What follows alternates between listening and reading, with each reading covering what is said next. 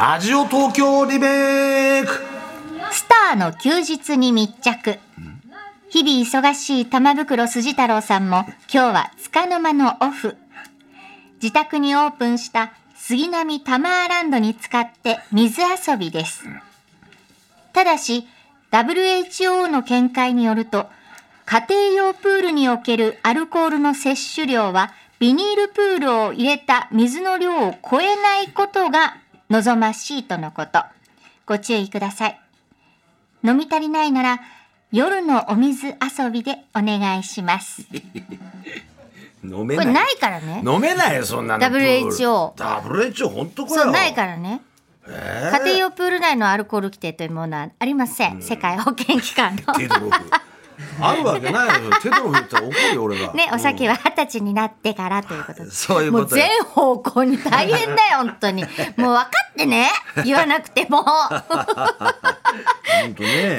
い。えー金曜ワイドラジオ東京縁側ですが2時からは TBS ラジオ。72年の歴史に残っている音源をあなただけにこっそりとお聞かせするラジオ東京リメイクです、当時の関係者をお招きしたりリメイクできるものはやってみる。懐かしいを新しくそういった企画でございますがは偶数月の、えー月始め、そのラジオ東京リメイクは過去2ヶ月のまとめ総集編でございまいす。はあ。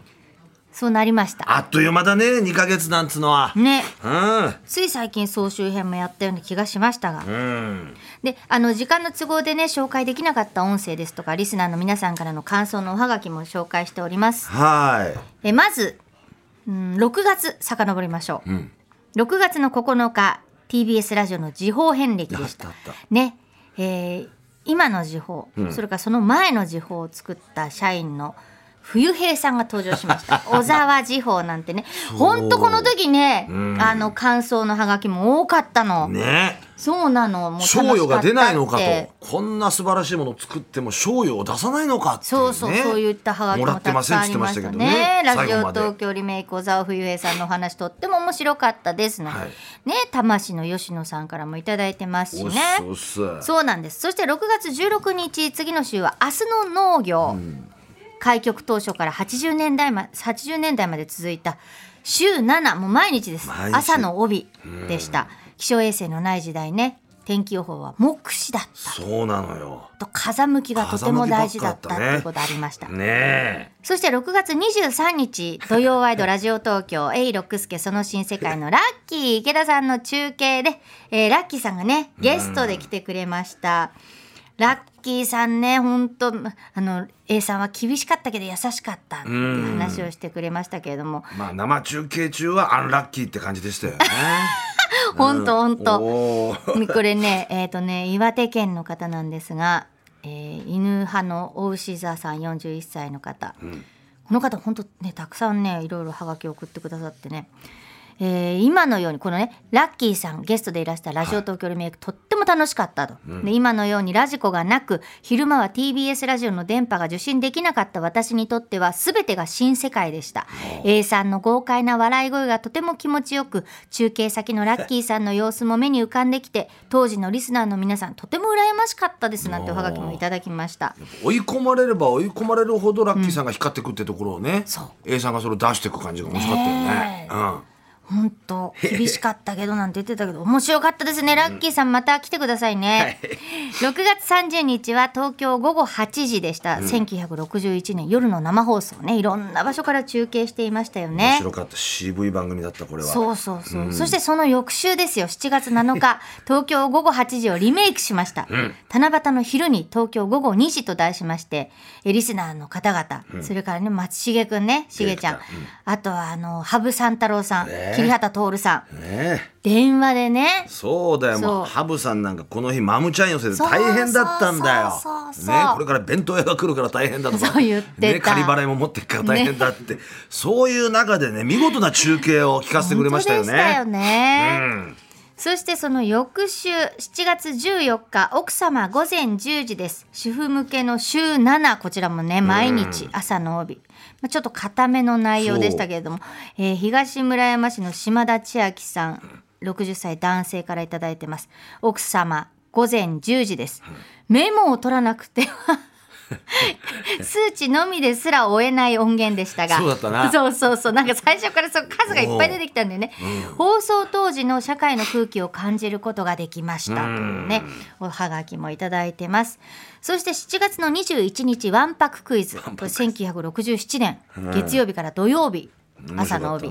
子供集めてクイズしてね、でそれも黄昏クイズとしてリメイクしリメイクしました。いいクイズだったなこの黄昏クイズって。黄昏クイズ。ねいいクイズだったよ。タマさんすごいあれだったよね ひらめきが。まあね、うん、まあ、黄昏てる人を相手に作ってるクイズだから黄昏てる俺はバンバン答えられるんですよこれはい黄昏てますからそして7月28日、これもつい最近、ワンパククイズのほら、あの、対をなす朝の番組、そろそろ学校ですよ。覚えてますよね？先週ですから。今日は何の人？あと童謡とか唱歌を一曲かけるっていう番組でした。なんかこう豆知識が入る番組で、ね。ずーっと聞いてたらね。そうそろそろ学校ですよっていうか、子供向けなのかなと思ったらそうでもなかったっていうね番組なんかそういううなんか豆知識もさ、昔の給食のところにくっついてた、パンの横にくっついてたさマーガリンの横に書いてあるマーガリンの紙に書いてある豆知識みたいなね。ああったんですかそんなの。書いてなかったですか？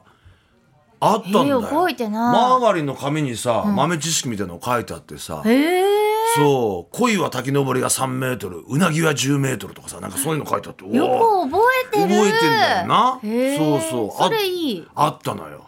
うん。まあでもそんなにネタがねえからあまたまたうなぎは10メートルだよ っていうこともありましたけどね。はい。でね今日は、えーまずどうしう。よ6月9日放送ですよ最初。きます？やっぱり翌日時の記念日を前にね、TBS ラジオの歴代の時報をお聞きいただきまし時たよね。報。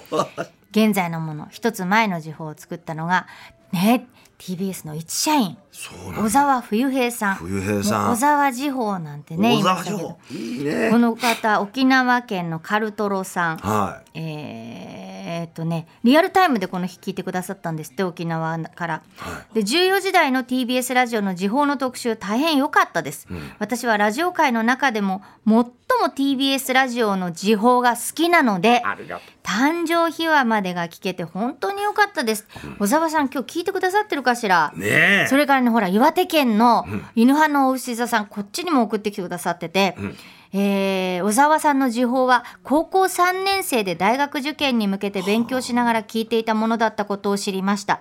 日没後に岩手の田園地帯で TBS ラジオの電波を拾っていたためか小沢さんの時報の最後の音が星のようなキラキラピカピカしたものがホップステップジャンプでパーッと弾けて広がっていくイメージを持っていました今の時報もとても好きで夜にラジオをつけて聞いていますよ。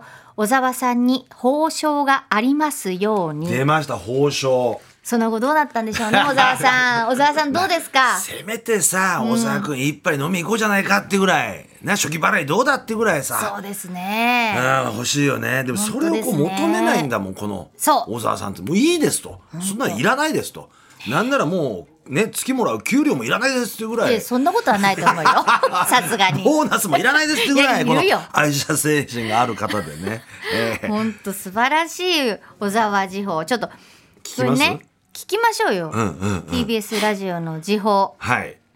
現在の時刻ね、うん。示すものではないそこは気をつけてくださいね。今2時9分ですけれども。いつの時代の時報これ？一つ前のやつ。前。一つ前2000年から2022年まで使用された TBS ラジオの時報です。どうぞ。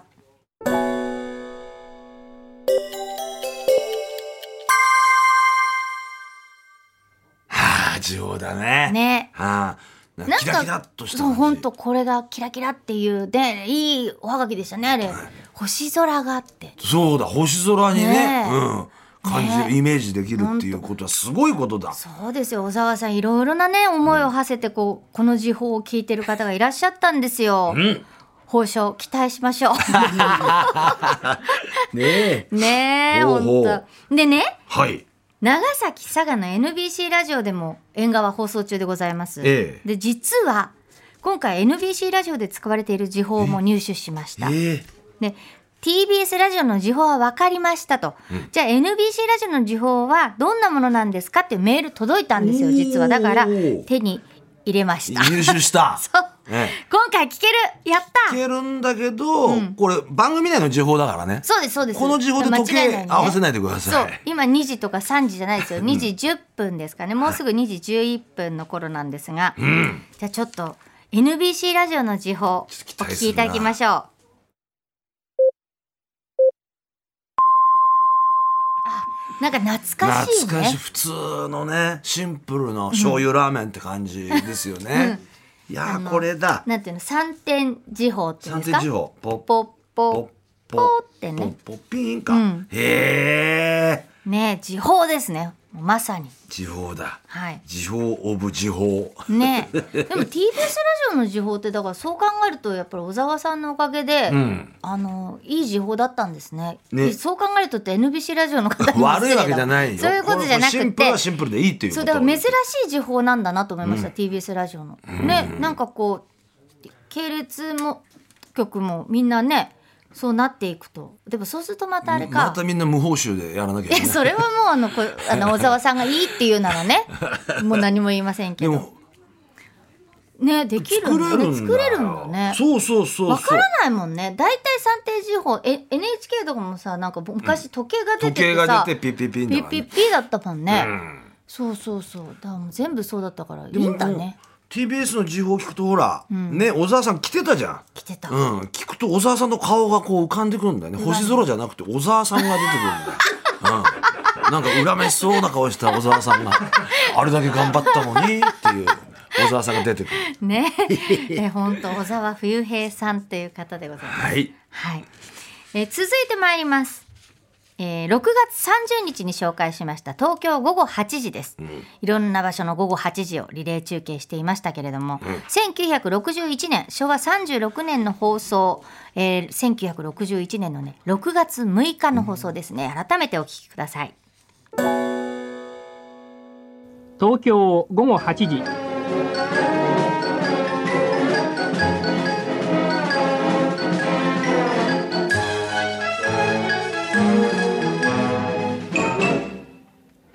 口1000万世界一の巨大な人口を持つ大都会。これがあなたの東京です。そしてこの怪物は良かれやしかれ昼夜の別なく膨れ上がっていきます。東京とはと聞かれても私たちは東京にいながら東京があまりに巨大でありすぎるためつかみどころがないのが実際ではないでしょうか。このマンモス東京の夜にいろいろな角度から一斉にマイクのメスを入れ東京の生態とそこに生活する人たちの姿をお伝えしようとするのがこの東京午後8時なのです。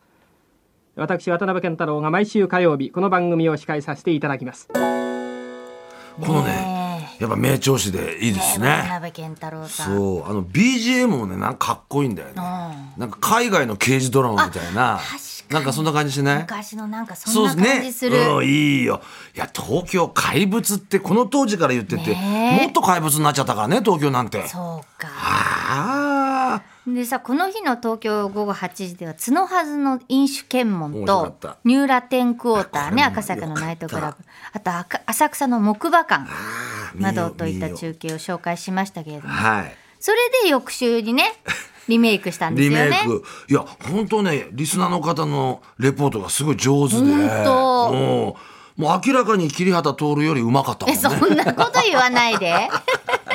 そうよ。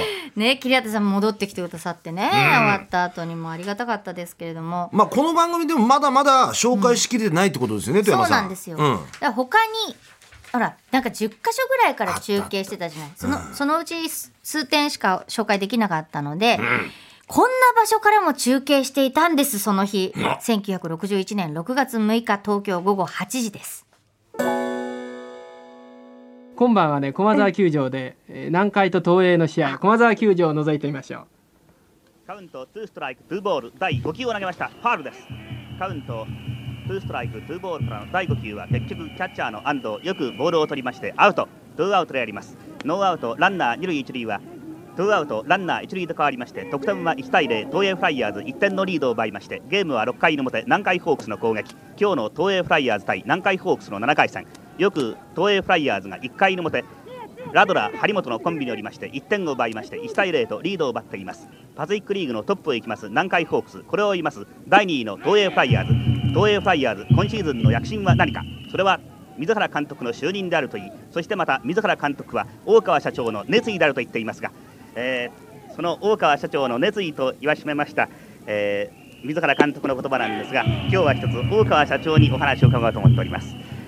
えー、社長、この東映フライヤーズが東京でゲームをやっておりまして大体社長は何勝何敗ぐらいですか？ほとんどお休みになってないんじゃない？ですか、えー、ほとんど見ております。ただデーゲームの時は仕事の関係見ませんけれどもナイターになればですね必ず後楽園でも駒沢でも行っております。その今昼間仕事があるというお話だったんですが、まあえー、ラジオを聴きの皆様もよくご存知と思いますが、えー、東映映画の方の社長も、まあ、社長を持ってこちらの方が主なんでございましょうが、えー、そういうわけなんですが大体1日何時間お働きでございます？そうですね。朝大抵9時に出勤いたしましてね今どっちかというと午前中は教育テレビの NT の社長としての仕事をやり午後は東映の社長としての仕事をやってるのが日課です。だから朝9時からだいたい7時頃まで働いてます、はあ、そしてこちらいらっしゃいましてもこれは決しても遊びじゃなくて本当にもう、えー、これはですねまあまあ自分の仕事ですしだからもう一つはですねこうやってきてることはですよ。まあ選手と共に自分も歩いていくんだという気持ちでですねまあやってきてるんですよ。これはまあ幾分でもね選手の激励になっておれば私として満足だと思ってああこれはすごい、ね、駒沢球場、うん、後の駒沢オリンピック公園で行われていた東映フライヤーズ対南海ホークス、うん、東映南海かんない私。いやいやすごいじゃないですか。東映フライヤーズ張本が打ったって。ね張本さん。勝つの張本さん東映フライヤーズだった東映フライヤーズですよね。東映の大川社長が出てたってことは東映ですよね東映大川博社長じゃないですかこれ。ねえ。ねえ話してましたね。そうなのよ。東映フライヤーズって何、うん、どどういうあれなの、今今ないじゃないですか。東映から日ハムになった、うん、なってくんだよね。そうそうだと思うよ。それで日ハムからやっぱ、えー、張本さんとかみんなトレード出さないんじゃないかな。大杉勝夫とか、うん、という時代だと思いますよ。あと南海ホークスね。南海ホークス南海ホークスはよく聞聞くことは聞くけどうん、今はどこになってるんですか？これ今あれソフトバンクじゃないのかなそういうことか、えー、まだアブさんがいたのかななんて思っちゃうぐらい。いいね、それであの大川社長がさ、はい、ね仕事は午前中は教育テレビの NET これがもう後のテレビ朝日ですよ。あそうなんですか。この頃から東映さんと、まあ、テレビ朝日っていうのはやっぱこう仲が良くてで東映の時代劇なんつうのはこのテレビ朝日で、え。ー、作られたりとか。テレテレビ。っていうからあれかと思って NHK, NHK じゃないのよ。テレビ朝日はもともと NET、うんそう。そこで新日本プロレスもやってたっていうところがまたすごいね教育テレビでね。あまあそういうことでしょうが。すごいな。あらららあの東映フライヤーズの方にあの水原水原監督。名称ですな。名称ですよ。大変だこりゃ。えー、いやでも TBS ラジオは、だってラジオ中継プロ野球中継やってるわけだもんね、はいその頃ですね。その頃ね。えだってもだってつい最近までやってたじゃないですか。うん、いや、ね、でもパリーグだったんだ。あ、パシフィックリーグだ。セリーグじゃない巨人の方じゃない巨人の方じゃない。うんうん、そう。週2回週に1961年当時は TBS ラジオでプロ野球中継週2回ほどで翌年そのだから1962年からはメインの番組になったと。で2017年でねちょっとなくなっちゃったけど。なくなりましたこれ毎週やってほしいな球団社長が出てきていろいろ喋って。なかなかないですよね。そうだよな。あこれ野球中継じゃねえのか。そっかそっか。そうなの？東京午後8時でそうだ。そこで大川さんがいるところにインタビュー行ってるってことだもんな。やっぱりな。そっかやっぱ社長にもなると、うん、そのね自分のチームにもお金張ってるわけだし、うん、いやいや張ってないよやお金を張ってるというのはお金を出してるってことですよ。そういうことか。球団経営ですから。そういうことか。えー、何を何をそんな、えー、高校野球も始まるっつうんでそういうなんかね聖なるスポーツでお金を張るとかそういうことを想像させること言う。違うお金を出してるっていうことですよ。そういう耳で聞くようになっちゃうから。そうだね。はいはい、はい、そうそうそう。おえー、でもなんかね、うん、懐かしいなと思った方たくさんねいらっしゃいそう。東映フライヤーズ対南海ホークスってね言ってましたけれども。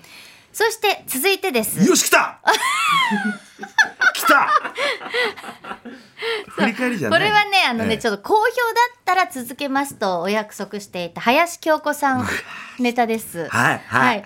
えー5月に紹介して反響を呼びましたクイズジョッキー。タマさんがつい反応しちゃうねあの魅惑の声。京子ちゃんには 林京子さんがナレーターを務めていた夜11時台のクイズ番組でした。でまずね、タマさん、その一部改めて聞いていただきますから。気をつけ 1962年、昭和37年6月1日放送分です。どうぞ。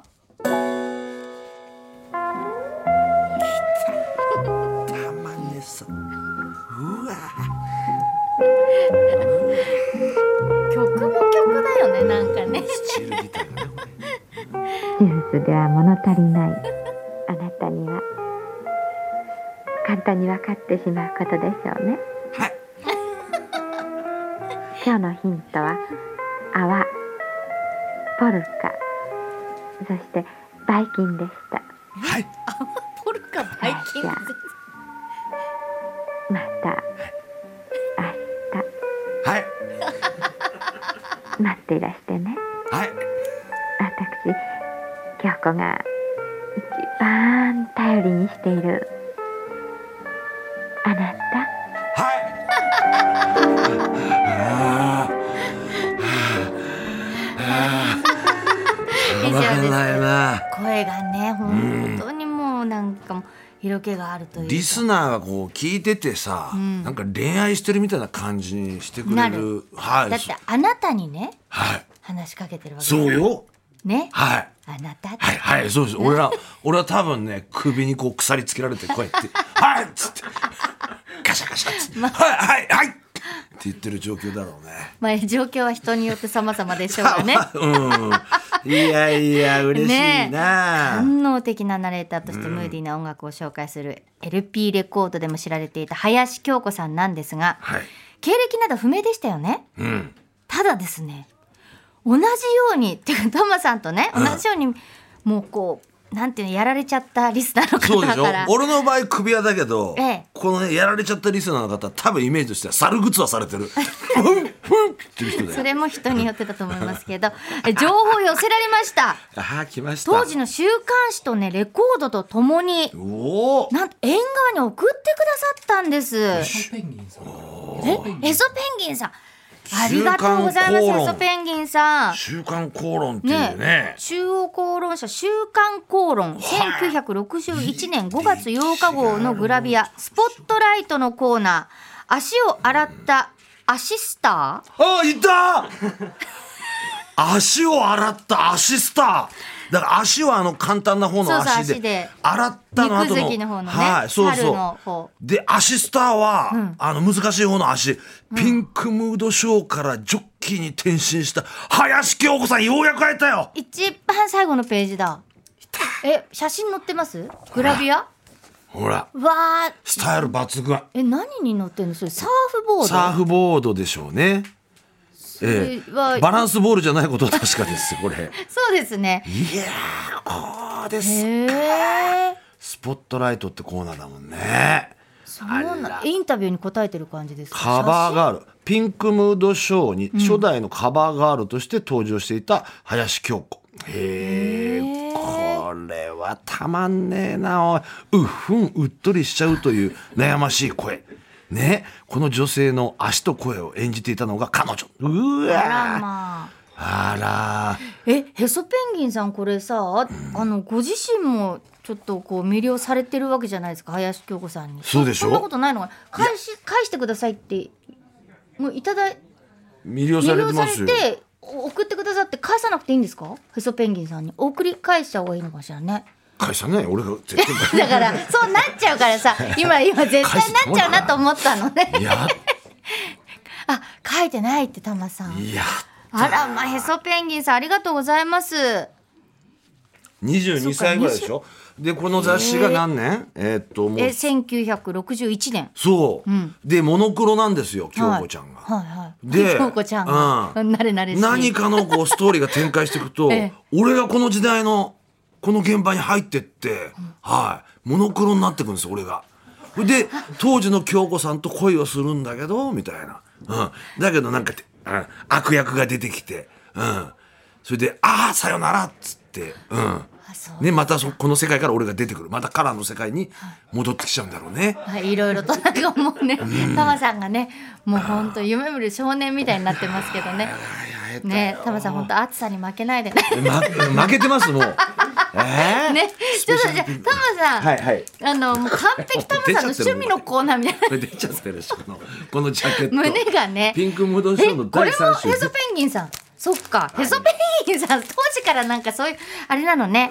あのそういう好きだったんです。好きだったんだね。ねあの LP レコードでねあの外国の方がまたねそう。と裸で裸そう裸よこれ。ね。ああ。その中から。そうなんですよ。この中。ペンギンさん。ねじゃあピンクムードデラックスという。そう。えあのものがあって今ね胸隠してますけど隠してるやつとオレンジの帽子かぶってね金髪の美少美出少し女が。出してる人はい、で出してない方の出してない方 LP いきます。はい、ピンクムードデラックスの方です。うわこれいいな曲あ、ここにありますから、林京子さんの恋の会話の一部です。どうぞ。はい、時間が足りない。残念。ちょっとここまでにしますか、今日は。黄昏クイズやりたいですよね。黄昏クイズ行く？はい、あの、この、これね、ワンパククイズありましたよね。朝7時台の5分番組、7月14日放送しました、紹介しました。佐川圭介さん。がいや、みんなおはようって。言って。言ってたよ。そう、トンチモンモンド、頭の体操5分番組でしたけど、ちょっとこれ改めて聞く。もう聞く時間がないということでリメイクしましょう。中高年向け黄昏クイズ。い。参ります答えが分かってもすぐに言っちゃダメよ、はい。皆さんも一緒に考えましょう。問題いきます。黄昏クイズ。豊洲市場で働く人たちが焼き鳥を食べる時の特徴ってなんだ？豊洲。豊。焼き鳥を食べる時の特徴。食べる時の特徴？若ヒント。ヒントいきます。はい。味付けがどっちか。ああタレ塩、だよな、うん。なんでタレ？わかんない。ににいきますヒント、ビッグモーターでは扱っていわない。かった！はい。はい、はい。タレ。タレ。タレ。タレ。あの乗っかってるやつだ。ね危ね早いよえいやーよかった。タレで食べるのが特徴といいことで。いうトンチクイズだな。すごいね。あなるほどね。こういうの考えてやりたかった どうして？新作一本。新作もあるとこれあ この前できなかったやつだった京子ちゃんの声聞いてたかったよ俺。続いてこれ新作だそうです、筋肉ビキニが話題のロコ・ソラーレの藤澤五月選手。減量は苦じゃなかったそうですがさて体重はどのように落ちたでしょうか、あこれロコ・ソラーレだろ、うん、ああもぐもぐタイム。もぐもぐタイム。ヒントいく？ヒントいこう。ヒント1カカーリンーリング選手だけに。滑らす。滑らす。ヒント2いきましょうか。いいよ。カーリングの道具で最も有名なものの一つです。え？ー、ブラシ。もうあれじゃああっちの方じゃない？さて体重はどのように落ちた？わかんねえ俺これ。体重はどのように落ちた？